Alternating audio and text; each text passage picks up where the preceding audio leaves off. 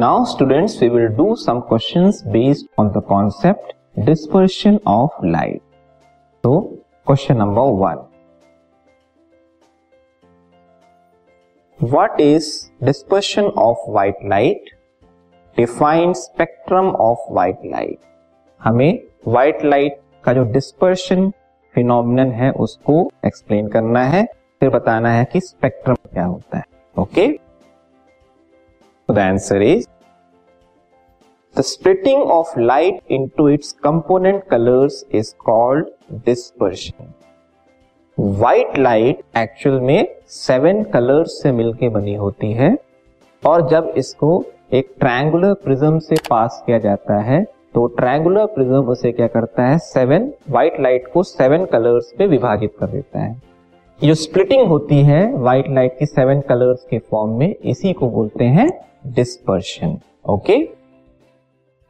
A prism splits the white light incident on its refracting lateral surface into a band of colors वो जो band of colors मिलता है हमें the various colors seen are violet indigo blue green yellow orange and red ये seven colours हमें मिलते हैं उस बैंड ऑफ़ कलर्स में after dispersion denoted by acronym VIBGYOR VIBGYOR के फॉर्म में आप इसको याद भी रख सकते हो। V for violet I for indigo this podcast is brought you by Hubhopper Shiksha Abhiyan अगर आपको ये पॉडकास्ट पसंद आया तो प्लीज़ लाइक शेयर और सब्सक्राइब करें।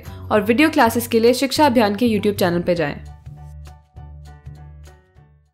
B for blue G for green Y for yellow O for orange and R for red ठीक है? ये सेवन कलर्स हमें मिलते हैं। After dispersion of white light through a glass prism okay अब पूछा गया था what is spectrum the band of colours obtained on dispersion of a beam of white light is called its spectrum ये जो हमें बैंड ऑफ़ कलर्स मिलता है seven colours उस पूरे बैंड को हम क्या कहते हैं?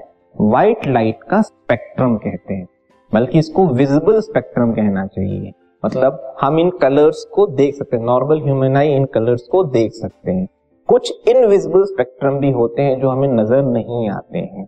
तो फिजिक्स की लैंग्वेज में इसको विजिबल स्पेक्ट्रम बोलना बेटर है। बाकी आप एग्ज़ाम में स्पेक्ट्रम लिखोगे तो भी कोई दिक्कत नहीं।